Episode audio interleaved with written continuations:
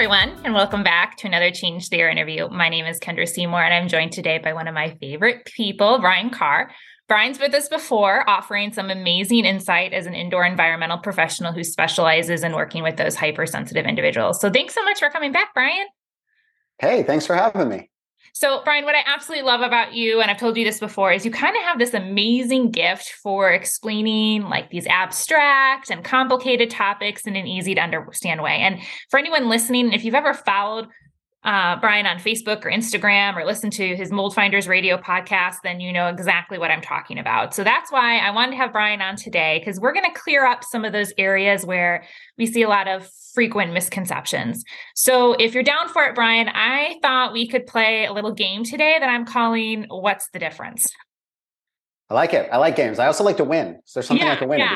I, I think you're going to win for sure. Um, so here's how it's going to work. I'm going to give you two separate words or phrases that people use interchangeably, incorrectly, but actually have some important differences. And then you can tell us what's the difference. So cool. the first one, you ready? It's really challenging. I hear it all the time. Mold versus mildew. What's the difference? Uh, there isn't a difference. That's mm. that's the quick answer. Like mildew, I, I'm convinced. I have nothing to prove this. I am convinced that mildew was made up by big box cleaning corporations to sell products for something, and it does two things. So think like the tile sprays and like all this stuff. But hmm. by by creating like a different word for it, they create a different product category. Again, this is all theory for me, but like I, I don't understand why else it would have been made if it wasn't for money, because that's why everything is made. So I think what happens, is they create a separate product category they can make a new product for. But then it also diminishes the importance or potential repercussions of mildew because they're downplaying it and saying it's such a simple thing that could be handled. So they create like a place for themselves to make more money and make a new product. But at the same time, they're actually doing this massive disservice to people because it's devaluing the importance of what that actually is. When the reality is mold is mildew, mildew is mold. So if you have a mold sensitivity, a mold issue, anything like that, when you hear the word mildew, it's like, oh, it's not that bad. I could just spray this or do that or whatever. When the reality is, there could be a lot of things kind of going on around, behind, hidden in those areas that you don't know about, but you've you've sort of dismissed it. Yeah. So if you're a landlord or contractor or spouse, like it's just mildew. Don't worry about it. Sounds like it's the it's the same um, almost hazard and you know moisture is involved and you need to take the same steps to correct it. So Interesting. I love that. Thank you. All right. Number two IEP versus remediator. I mean, technically, they're two very different disciplines in theory. So, an, an IEP, which is short for indoor environmental professional, it's funny. I don't even really like that term, but that's the term that gets flown around. Um, but regardless, think of those as like your inspectors, the people that are kind of finding and guiding a process, right? And then your remediator is more of a, an executor. They come in and they execute a plan that was developed by your IEP. Um, so your IEP comes in and say, a mold in this spot, this spot, this spot. In order to remediate them, you need to do X, Y, and Z. And then a remediator comes in, and really their job is to execute the plan that the IEP put together how to remediate it, the process, the steps, the order, like all of that stuff. Remediators are not inspectors. They don't know how to find stuff. They like, they, they just don't. That's not their area of expertise. It, would be like asking a brain surgeon to come in and diagnose cancer in someone's mm-hmm. body. Like they are very specialized. They go into your brain and they handle it, right? But you need the general practitioner or the cancer specialist, let's say. Was that an oncologist? Yeah, you need the oncologist to come in and say, hey, you have a tumor in your brain right here and maybe something else. So you need this brain surgeon to come in and execute this plan in order to get it out. And then the brain surgeon comes in and executes it. So think of it like this doctor relationship of diagnoser and surgeon. That's really kind of what the two are. I don't like IEP because it takes away the consulting part out of it. When when you say indoor environmental professional, like what the hell does that even mean? Like like it's some random, like very vague, like description of something for someone to come. We call all of our our team we're we're consultants, and so when you apply the word consultant to what you do, your job is to consult, right? Your job is to understand the whole process, is to give advice, is to give recommendations, provide plans, roadmaps, all that stuff. So on our end, we we don't call ourselves IEPs, we call ourselves consultants. Um, environmental consultants, indoor environmental consultants, whatever, you know, however you want to phrase it. Um, but then the remediators are more the executors. That's that's good because I I once tried to explain IEP is kind of just this general blanket term. It's not like uh you know you go to school and you know or you get like a little certificate that says you're an IEP. It kind of can mean a lot of different things, and the skill sets among IEPs can vary greatly too, right? Yeah, they're incredibly different. I mean, some some IEPs are actually hygienists and they can and they call themselves IEPs. So hygienist, industrial hygienists, they typically work for buildings, property management companies, people like that. They'll lump under the umbrella of IEP, but their goal, because they're working with larger corporations or property management companies or whatever, their goal is all about risk assessment and basically saying you do and don't need to do something. But at the end of the day, they're getting paid by the people who don't want to do stuff. So like they're skewed a little bit, right? Mm-hmm. But they're technically an IEP if you want to lump everybody under that stuff. The truth is, you don't go to school for any of this stuff, right? So it's like very hard to even have a name for it because there isn't a standardized name for it, right? And IEPs become this thing, but it's so broad. Like, like just just be careful when you're thinking through this. Don't say, "Oh, I'm an IEP. I know what I'm doing." That I, if somebody tells you they're an IEP, it doesn't mean anything, right? You actually have to dive into them and understand like what their area of focus is, who they work with, what they do, how they do it, all that stuff. Yeah. And if you're listening, we'll link to it. Brian was on a while ago and we actually had a two parter and we talk about how to find a good indoor environmental professional, what that looks like. We have a great article at changetheairfoundation.org called Three Key People in Your, your Remediation Project because it really is this relationship. I know early on, um, our first couple of remediations, we didn't even I didn't even know what that was, that I should be having this other person kind of come in and and inspect my home and consult first. And um, and as a result, we missed a lot and we ended up trusting the wrong people. So definitely check out the resources um, there. We're going to link to them here below too, because there there's some important differences, and we want you to have the best possible chance at a healthy home. Um, all right, next one. I see this sometimes: gutting versus remediation. What's the difference? So there's an inherent difference in them. Now, you can gut something as the process of remediation, but gutting is not remediation, right? So that's that's kind of the relationship. Um, gutting is more of a construction term. I'm going into a room, ripping all everything out until you're down to the structural surfaces. So you're gutting a room. So if you walk in a room, drywall, ceilings, flooring, whatever, you're ripping it all out until you're left with your studs and your subfloor, basically. And that's what you're doing. That's not remediating anything. That's just removing a bunch of stuff, right? Remediating is the actual process of removing mold or bacterial growth or biological contamination, whatever it might be, to get back to what's considered a normal fungal ecology. Like that is what remediation is. So if you if you like look, there's there's the industry standard guide. It's called the IICRC S520. Um, and there, I forget the page off the top of my head, but if you go in there, they actually kind of define sort of like what remediation is. And and you have to remove things that are contaminated. So that's part of it. So gutting could be part of it, right? But then in addition to that, you need to actually remove the mold growth from any structural surfaces that are left over, and you need to do it in a particular way. And that's where remediation comes into play. Think of it like this everybody knows asbestos now. Everybody's freaked out about asbestos now, right? Because of, of everything that that went down in, in, in the 70s and the 80s and mesothelioma and all the stuff. So now, if you walked into a space and you're like, oh, we got asbestos, I'm just going to rip out all the ceilings and then walk away. Mm-hmm. Like, would anyone think that's acceptable? Like, no, they'd freak the hell out. Like, that's not what you do, right? And it's the same thing. So you can gut a space that has an asbestos problem, but then you have to actually remove properly the asbestos problem, clean, you know, do everything you have to do an abatement for that. Mold's no different. And I mean, comparing what mold can do to you versus asbestos is like a whole nother conversation. But if you just go like way high end, mold can be producing chemical toxins as part of it. You literally have biotoxins floating around in your house, right? So you have to do both.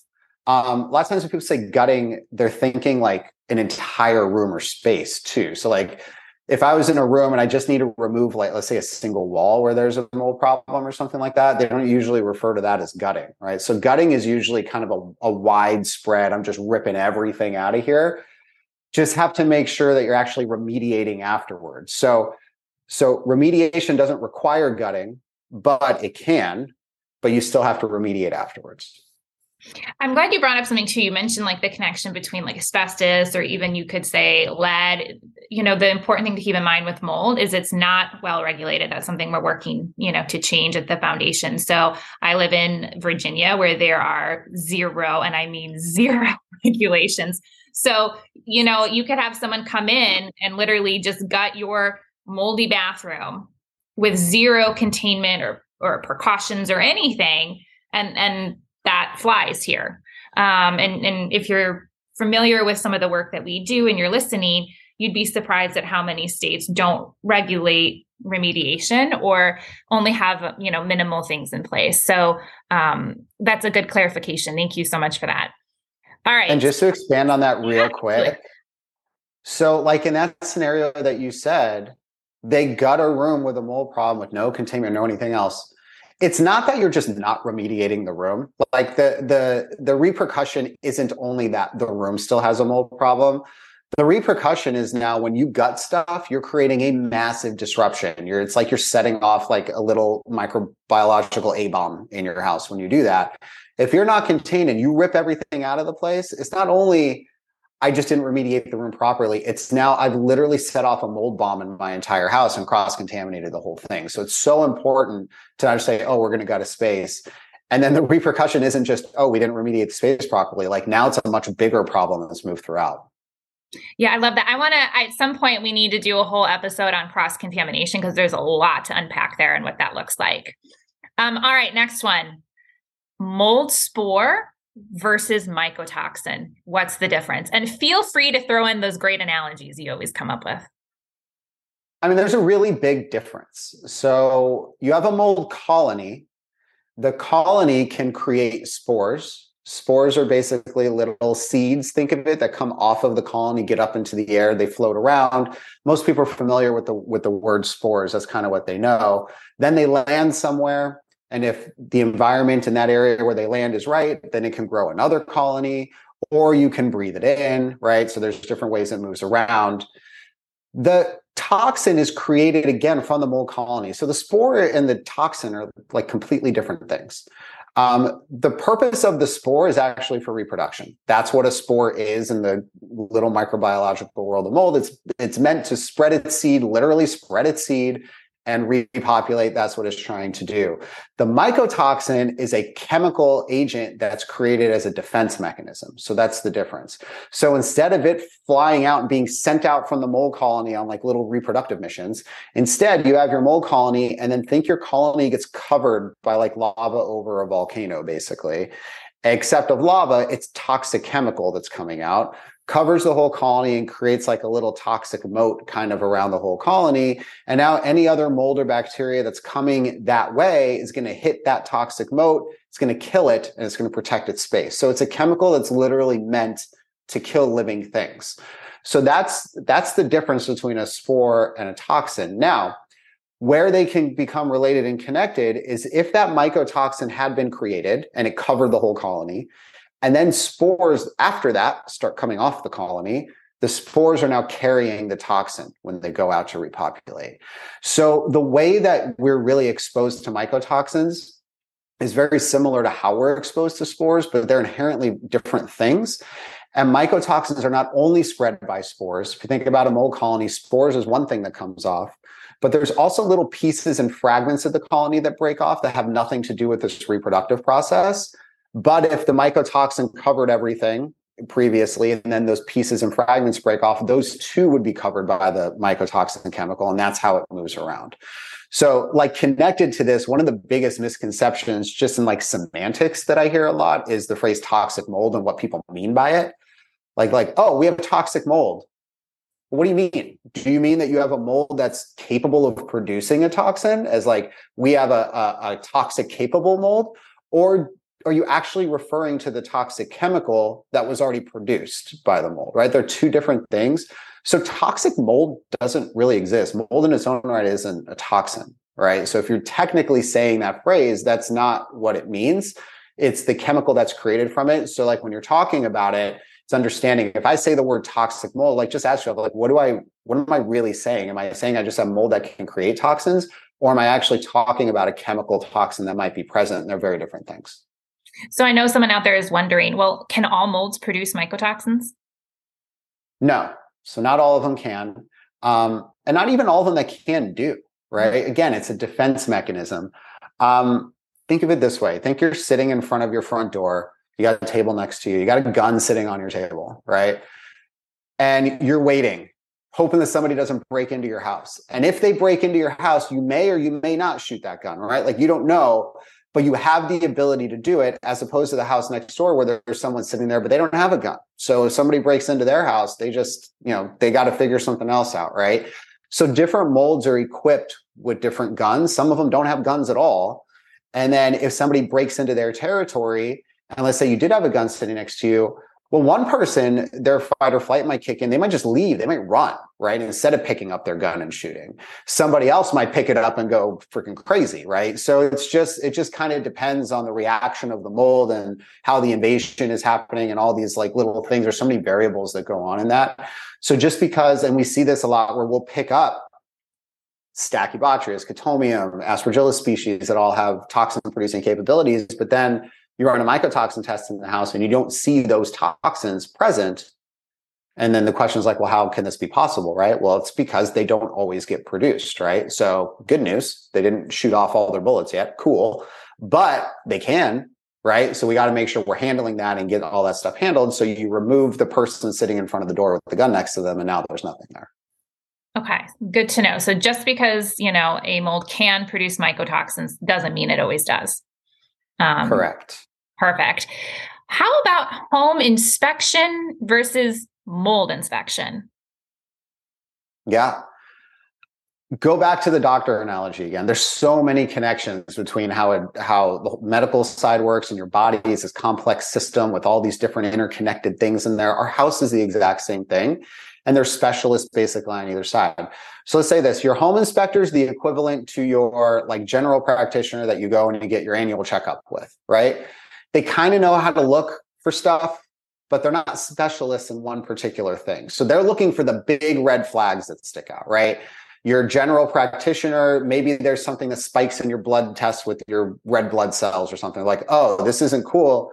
You need to go see the specialist over here to figure this out. That's like their next direct, right? Like, like in the world of medicine, it's okay to refer to someone else. It's like expected to do that but in the world of like your house and your building that's like not even a thing. It, it's yeah. not a thing. So then the home inspector is like that general practitioner so they come in they're looking at your electrical at your plumbing at your all of your grading they're looking at your foundation they're looking at everything. How could that one person be an expert at all of those things to like expert expert level? Like i mean it's taken me like 10 years to get to this point on one thing right? I can't even imagine knowing other things to this level right?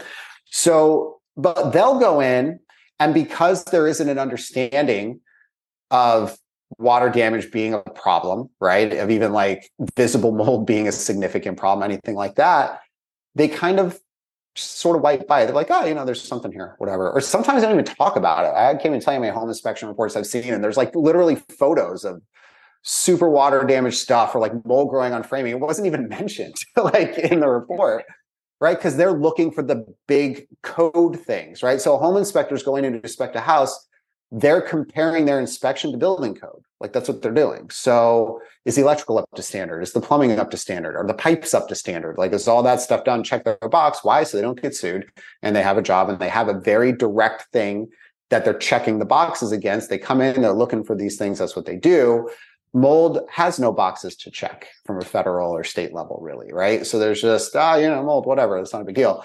So but with them they look at it and they don't see it as a problem. Now go back to the doctor side the doctor sees something with your you know white blood cells or whatever and they're like go see an oncologist. Like this is weird right? The mold the home inspector comes in your house like oh yeah this thing is leaked over here. Well just fix the plumbing you're cool. Mm-hmm. Where's the referral to the specialist to come in and make sure your your house doesn't have cancer? Right, that doesn't exist. So if you're having a home inspection of, of, a, of a new purchase or whatever you're doing, you have to have the general, like you have to, right? But you need specialists to come in to like really dive into what to to some key things and then things that are important to you as well, right? And so we kind of live in that whole specialist world of that, right? But there's other, you know, there's other people that could be part of that too. Yeah, and we've had people reach out um, over the last couple months about, oh, my home inspector did this, missed this, and and whatever. And it sounds like the message is, don't be afraid to bring in experts in the various areas. You're making a big purchase when you decide to buy a home, and you want to make sure that you've covered your bases because I will tell you from personal experience, it is far more expensive to deal with these issues after the fact than to catch them up front when you still have the power to negotiate. 100%. Yep. So, indoor mold versus outdoor mold. And I think this um, gets thrown around a lot, probably because of ERMI and how it's reported. So, what's the difference when people say that? Every mold is outdoor mold we started living in caves and like stabbing saber-toothed tigers and stuff. Like we didn't have buildings. And there was mold. like literally every mold is outdoor mold. We then built buildings, and sure, mold grows on our stuff inside, but it doesn't mean that it can only grow inside. Like, for example, if you look at an ERMI panel, group one is water damage mold, quote, water damage molds. Group two is outdoor molds, like only outdoor molds, apparently. But like Stachybotrys, Chaetomium, Aspergillus, Penicillium that are all on the like indoor water damage panel, all get, can get picked up in an outside baseline air sample. It's outside. So if it's truly not an outside mold, then why, how is it even possible that I could ever pick it up in an outside baseline air sample, which is outside? It doesn't make any sense. It's, I don't, I feel like a lot of this industry and this, just all the information that's out there it's all very like lab focused and it's and probably because there aren't a lot of people out there that are getting a lot of data and information to produce more like real life interpretation studies of what's going on. So there's a lot of stuff that's very closed environment lab focused right? And so if you're in a lab with literally nothing else going on and you put a piece of drywall over here and you don't put it over here are you more likely maybe to have stack or chaetomium grow on that drywall? I mean, maybe, maybe you are. Maybe that's why they consider it an indoor mold. Does it mean it can't grow outside somewhere else? Like, absolutely not. That's not what it means. And so when when you take real life variables and put them in and take everything out of a controlled environment in a lab, and understand that there's way more stuff that goes on than a hermetically sealed little box where you're doing weird tests with petri dishes, then you, realize that you can't be so black and white that way. And the truth is, mold has existed forever before there was even before a house existed, and far beyond whenever we're done, it's still probably going to exist. And the idea that indoor molds are somehow like okay is is also not true. Like the biggest thing that just really irks me about ERMI, which is so frustrating, is the way they do the score calculation and the way that they basically try to summarize it. Your group one, your indoor molds have a total at the bottom, and your outdoor molds have a total at the bottom, which are group two. What they do in the ERMI is they subtract the outdoor mold total, which is the group two total, from the group one total. So they subtract group two from group one.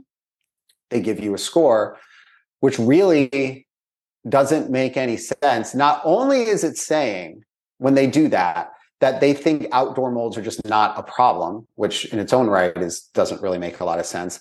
But then they're saying not only are they not a problem, but if you have more outdoor molds in your house, it actually makes your indoor molds less of a problem. That's what they're saying. That's what the math is saying. And it's the stupidest math equation ever. Really, what they should be doing is they should be adding them together. Yeah. Indoor mold plus outdoor mold equals total mold in your house. That's your exposure load. Are you mold sensitive? You are. Add them together, you got a whole crap load of mold in your house. Or you add them together and you're like, oh, actually, it's not too high or whatever it is. Like it should be looked at that way instead of the other way. I don't know. I don't know why it was done that way, but it was. No, that's super helpful because sometimes you'll see people like in the Facebook groups or whatever say, well, it's just out just the outdoor mold is high and, and you really want to be paying attention to that because that's what's inside your home. I should have called this instead of what's the difference. I should have said, is there a difference? Um, that probably would have been fitting. All right, last one. surface cleaning versus source removal. Okay, this is what we're playing. What's the difference now, right? Yeah. I mean, surface cleaning is wiping something. Source removal is actually getting rid of the problem in the first place. So, like, think of it this way: you have drywall. Let's say, let's say you could see some mold on the front side of the drywall. I was looking at a at a project today that we're at, and there's like kind of down around where the baseboards would be. They had pulled the baseboards and there was some mold like around. So it was behind the baseboards. They pulled it off so you could see it. So surface cleaning would be the equivalent of going in there and just like wiping the front of it with one of these magic sprays that the big box companies that we talked about earlier selling you to do. And then everything is fine, right? But the problem is mold doesn't just grow on a surface, right? Mold mold has roots. It grows into stuff most times it's actually more problematic behind wherever the problem is that you can see it than on the front side. So I use this analogy all the time that mold is really more like an iceberg than anything else. And if you think about it, like it wasn't the tip of the iceberg that took the Titanic down. Like they saw it, they got around it it was the big massive thing underneath that they hit that they had no idea that that was there and that's what took them down and that's what you know did what it did and then you know rose took up the door which is very selfish. Um he could have fit he could have fit. but listen there was room for jack on this door all right? I, I don't know. Anyways it's what you can't see in these in these types of situations are sometimes more problematic than what you can see and in homes and it, with mold issues it's it's usually that from what we've seen. So take like a shower for example. You have mold in your grout a little bit right? Oh it's just grout. We'll clean the grout. Well grout's porous. If mm-hmm. mold is growing in the grout that means moisture is passing the upper seal of the grout and kind of getting into it a little more. And then what's behind the grout? There's building material back there. There's board that's back there. There's subfloor under the tub. There's like all this stuff. So if water's getting under there then you could have a bigger problem underneath and just surface cleaning the tile so it doesn't look ugly doesn't get rid of that other stuff that's under there. And that's kind of that's like an example of how a lot of people do surface cleaning on like showers as opposed to actually getting behind where the problem is. That's awesome. Uh, brian thank you so much for being here. If somebody wanted to get into contact with you how would they do that yeah you just go to yesweinspect.com there's a big yellow button that says I don't know, book a consult or talk to me or something. I don't know what it says now, but you can't miss it. And you go there and we have a short info form, takes a couple minutes. The purpose is just so we can get a good understanding of kind of what's going on with you and your situation, get prepped for a phone call. Then you immediately schedule a phone call after you do that. And then you get on the phone with us. Easy peasy. And you're on Facebook, Instagram, and podcasts, which are always very insightful. Well, thank you and so TikTok much. and, and TikTok, YouTube. We're right, all over the place now yes, yes, I love it. So if you're listening today and you found this helpful, do me a favor, head on over to changetheairfoundation.org, sign up for our newsletter because it really is the best way to get interviews, helpful tips and tidbits directly to your inbox. Thanks so much. We'll see you next time.